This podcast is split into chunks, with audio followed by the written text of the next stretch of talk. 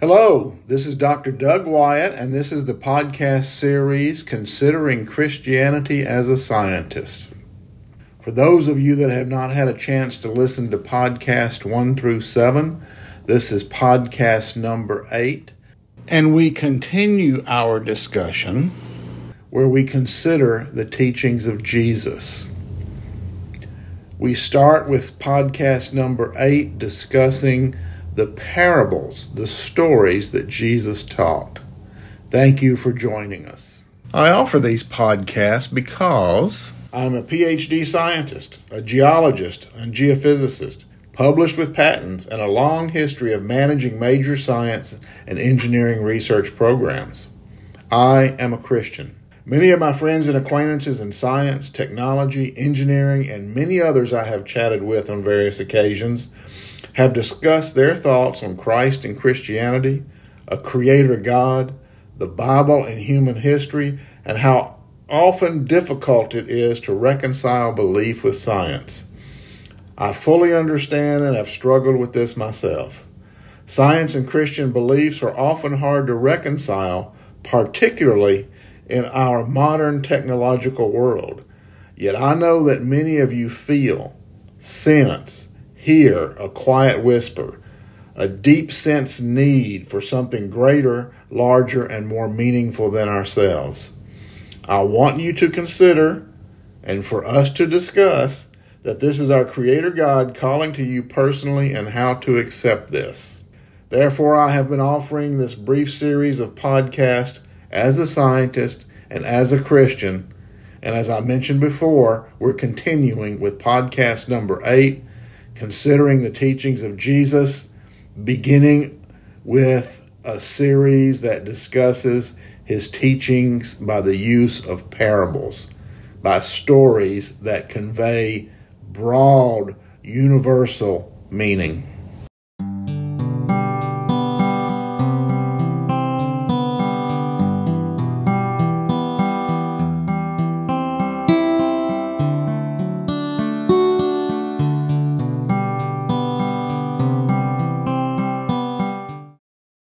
This series of podcasts on considering Christianity as a scientist was created during the COVID 19 pandemic in the United States and in the world. It is a very strange and stressful time. However, conditions such as we now experience really only affect our bodies, our physical selves. Enough affliction for sure, but our spirits, our souls, our hearts, and minds cannot be touched by a virus. I pray that all of you are well.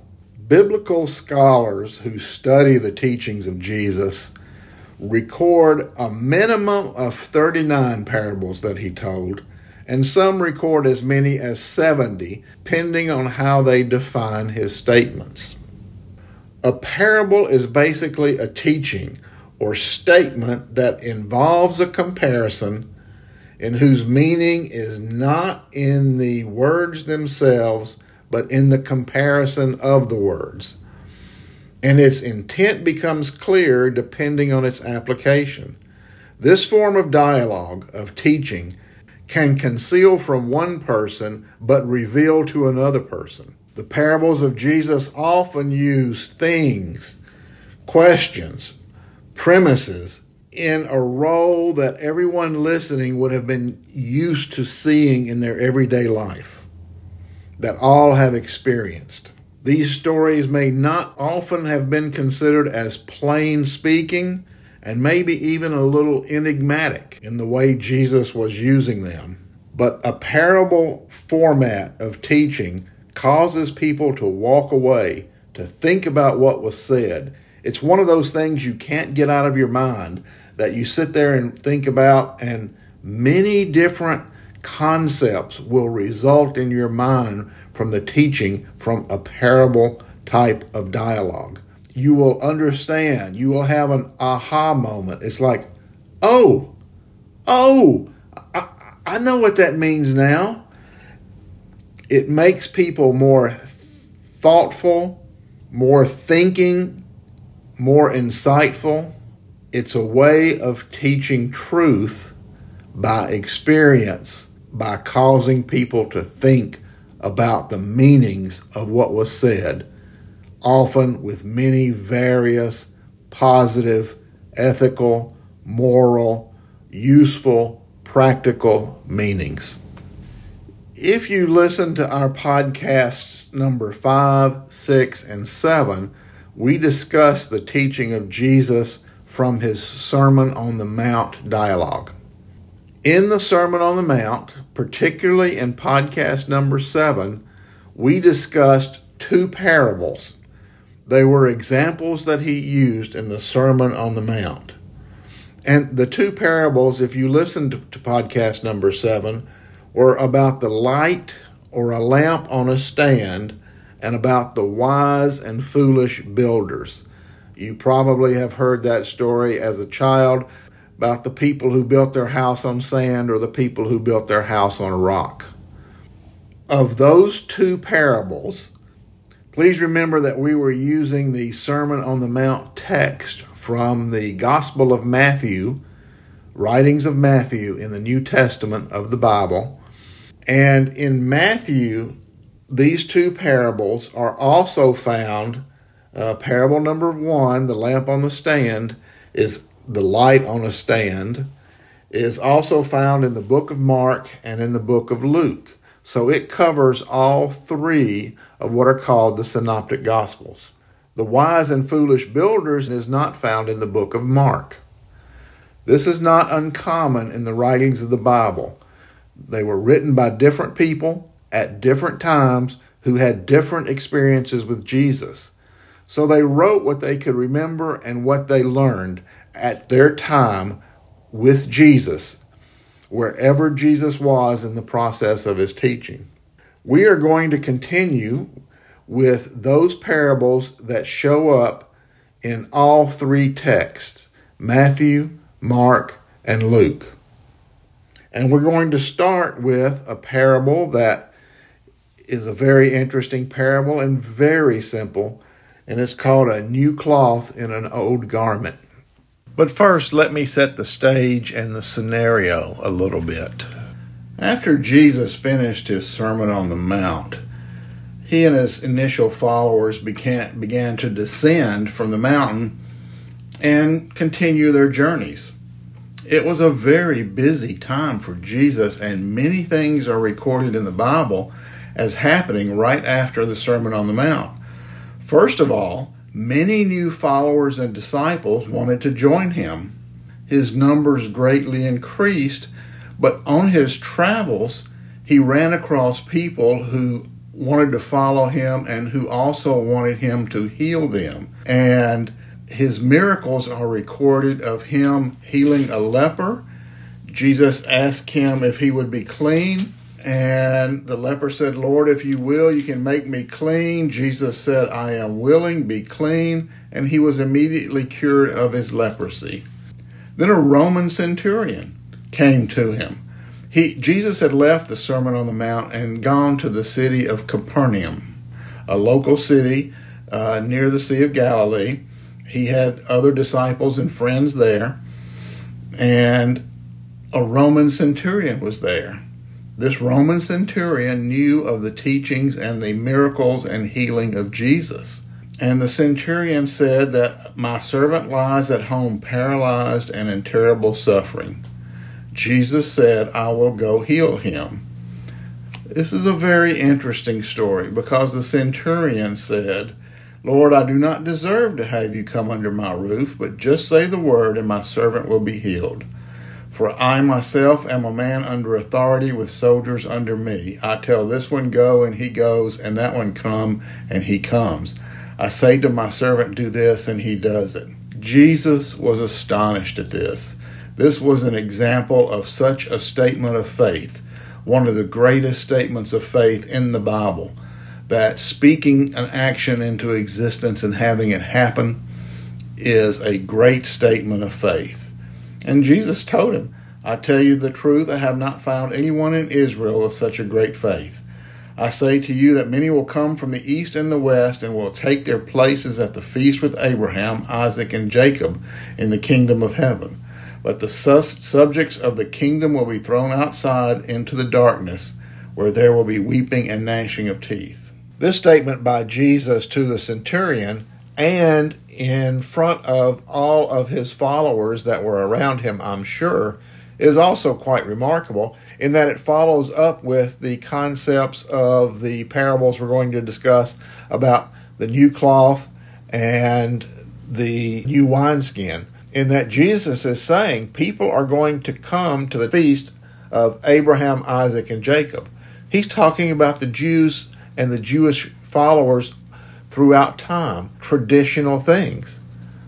But he's saying that those people, he does not imply that all of those people, but some of those people will be thrown out into darkness and others will take their place. It's a theme of new. Something new is getting ready to happen. All the old is past, all the old is good, leading to the new. But something new is getting ready to happen. Then Jesus said to the centurion, Go, it will be done just as you believed it would. And his servant was healed that very hour. In Capernaum was, Jesus, was Peter's house and Peter's mother in law. And Peter's mother in law was ill with a fever, and he Jesus touched her, and the fever left her. She got up and served Jesus and his followers. Jesus was so inundated with people and followers that he gave orders to his disciples that he wanted to cross the lake, wanted to cross the Sea of Galilee, to get to the other side, presumably just to have a little bit of rest. And then a teacher of the law, the Jewish law, came to him and said, Teacher, I will do whatever, I will follow you wherever you go. And Jesus replied, Foxes have holes and birds of the air have nests, but the Son of Man has no place to lay his head. And implying that, okay, you will follow me, but where, where will you go? What will you be used to? And then another disciple said to Jesus, Let me first go and bury my father. A very Jewish traditional thing to do. But Jesus told him, Follow me and let the dead bury their own dead. He was implying that following Jesus had a much higher priority than Jewish traditions related to family and death. They crossed the lake, they did it by boat, and a great storm came. Jesus had fallen asleep in the boat and his disciples were very afraid of the storm. And they they they woke him up and said, "Lord, save us! We're going to drown." I presume waves were washing over the boat, and the boat was filling with water. And Jesus just replied, "You have little faith. Why are you so afraid?" Then he got up and rebuked the wind and the waves, and it was completely calm. Apparently, healing uh, uh, illnesses and preaching and teaching great truths was something they accepted more easily than Jesus commanding the winds and the waves. And when Jesus was able to command the forces of creation, the forces of earth, they were utterly amazed. Now, they were still traveling along the shores of the lake, and they were traveling near some hillsides and mountains, and there were tombs in these hillsides and mountains. And there were two demon possessed men in there and they came and to Jesus, and they were very violent with all others around them. But they came to Jesus and said, What do you want us, O Son of God? Have you come here to torture us before the appointed time? These were demons, and they begged Jesus, and Jesus said, Go, and drove them out into a herd of pigs. They actually preferred to be driven into a herd of pigs at Jesus' command. So that was an amazing thing. After that, the whole town went out to meet Jesus. And they pleaded with him to leave. This, this guy had gotten scary. Not only was he a great teacher, a great physician, a great healer, he commanded the forces of nature, he commanded the spiritual world as well. So people began to be afraid of Jesus. His greatness was too much for them to comprehend, and he was scary. Then the story of Jesus after the Sermon on the Mount continues, and it's very interesting.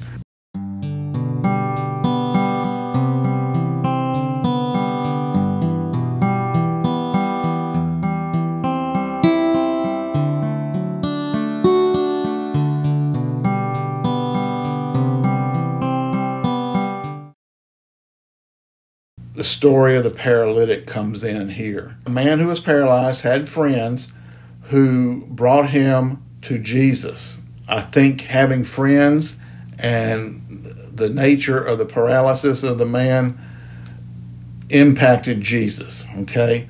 And Jesus said, Take heart, son, your sins are forgiven. Well, that just got all over the teachers of the law. Nobody but God could forgive sins. And so they accused Jesus of blaspheming. Now, he had driven out demons, he had calmed the storm, he was teaching and healing, and yet they took offense at him saying, Oh, your sins are forgiven.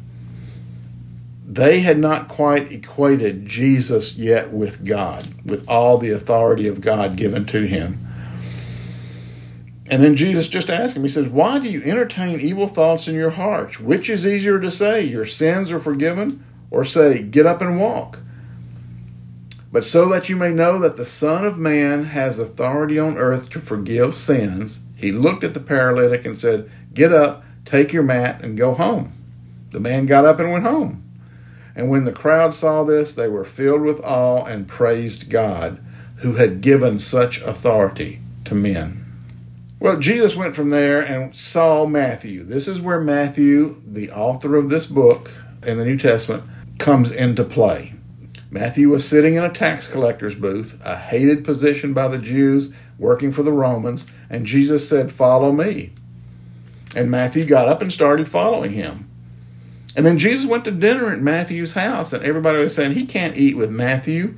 He's a tax collector, he's a sinner. And Jesus made a statement and he was telling the Pharisees this it is not the healthy who need a doctor, but the sick.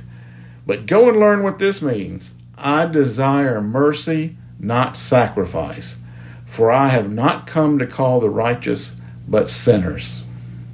All this happened as we get to the discussion of the next set of parables that Jesus taught.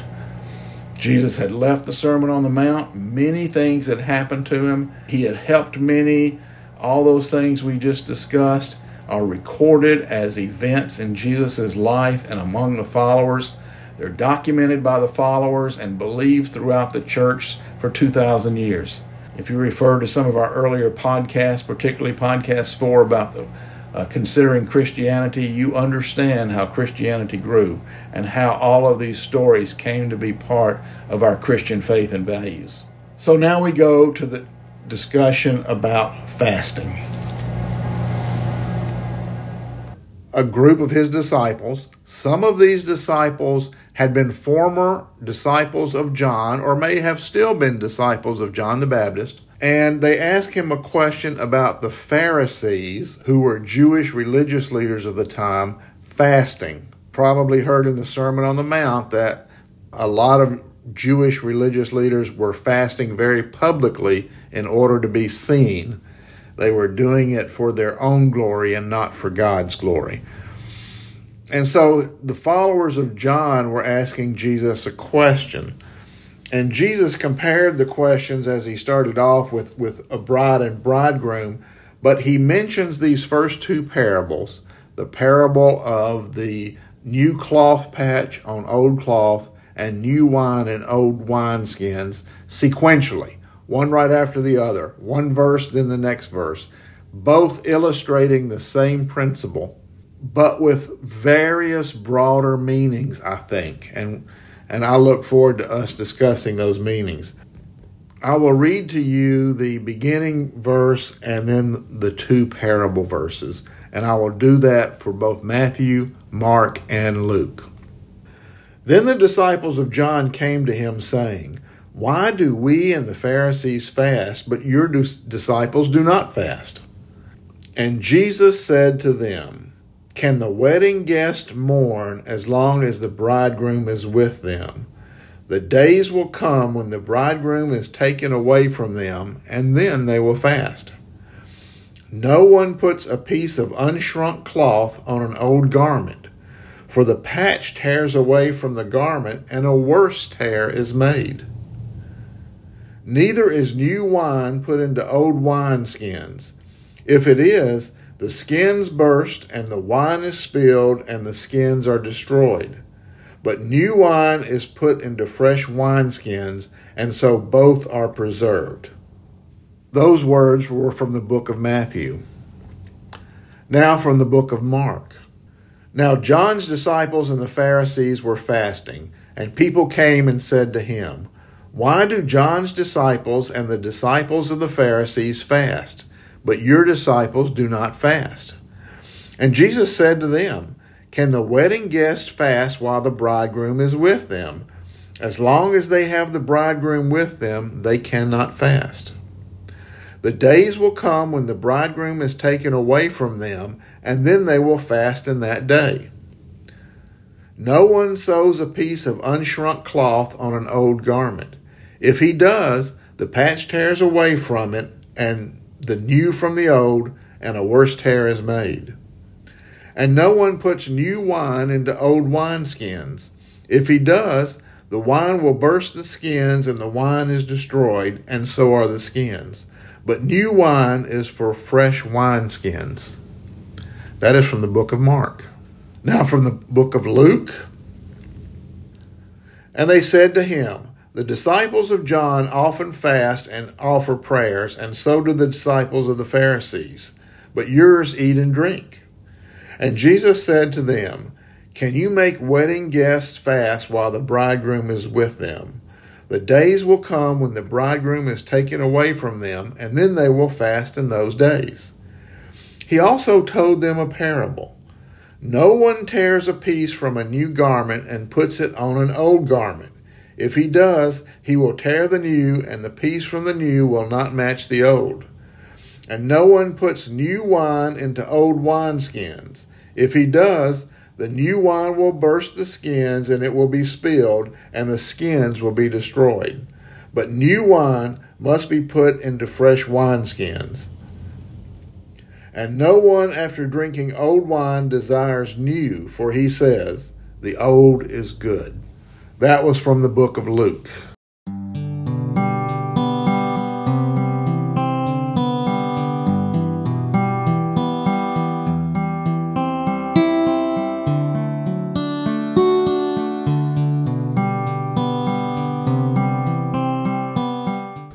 As scientists evaluating Christianity and the teachings of Jesus, we can't but help ourselves listening to every word and every difference in words, the combined words as phrases and every difference in those phrases, and then the meaning of the whole story in the context of similarities and differences. We do that in everything that we research or study we look for the anomalies.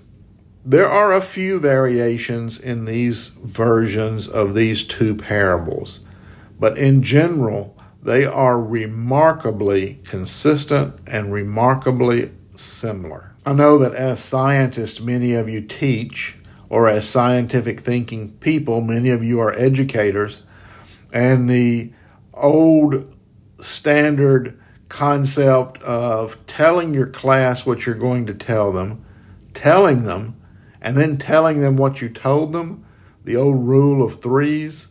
I like to look at these three versions, Matthew, Mark, and Luke, of the same story as sort of a way of doing exactly that. Jesus' disciples were students. Jesus was teaching them. He was teaching them a higher thought process a higher level of spirituality, a better path, a true path to God. And so, listening to these three writers explain these two very simple parables is very instructive to us. It's possible that these parables are records transmitted from one person to another, and that one person remembered them this way, or it's possible that three different people heard these parables and relayed them to the authors. It's possible that the authors of Matthew, Mark, or Luke heard these parables themselves. All of these are viable scenarios. So, hearing the consistency and understanding the words is important. It's very valid. Three witnesses, three speakers, three interpretations all saying the same thing. A few minor variations, and even the variations themselves help us understand these two parables. But we will discuss these two parables exactly as they are written and see what meaning we can derive from them. First, let's discuss the setting. I see Jesus. Remember, they had just come from the Sermon on the Mount and done, done some traveling, and they were now in a different city. And Jesus was available for people to speak to. The people that were around him were apparently disciples of John the Baptist, disciples of the Pharisees that were there, and the disciples of Jesus himself. So we know besides Jesus, there were at least three different groups of competing educational training. Maybe I better phrase that as potentially competing. The fact that all three were there means that all wanted to hear what Jesus had to say. Jesus had that personality, that draw, that physical and spiritual and mental presence that when he was anywhere, people knew it. And so these disciples were there with him. And the disciples asked that question about, well, why do these guys fast and the, your guys don't? And Jesus gave an answer about being the bridegroom. And it's a very valid answer. And we, we will we will talk about that a little bit later, but I want to concentrate now on the two parables because they relate to the setting and, and, the, and the answer. First of all, both of these parables were something that everybody there would have practical, everyday experience with. The cloth that most people were familiar with was a type of homespun cloth. It would shrink. So every day, people would experience tears, shrinkage of their clothing under various conditions. Everybody had that practical experience. So if you put a piece of brand new cloth, one that had just been woven, onto a cloth that had some age to it and some wear to it, number one, they would look the same. I can see and envision people walking around with patches of cloth all over their current garments for where tears and rips had occurred. But I could also see that sewing those new, unshrunken patches of cloth onto a garment that had already shrunken could be a problem.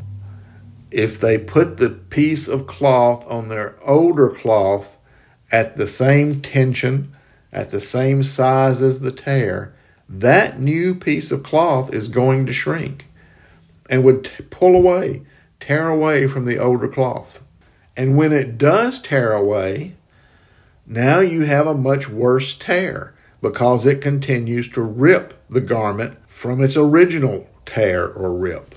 Looking at the gospel statements of this parable in Mark, for example, Jesus actually comments about the new piece of cloth being torn from a previous garment and putting onto an older garment, tearing a new piece of cloth from a new garment and putting it onto an old garment. This further explains Jesus' meaning.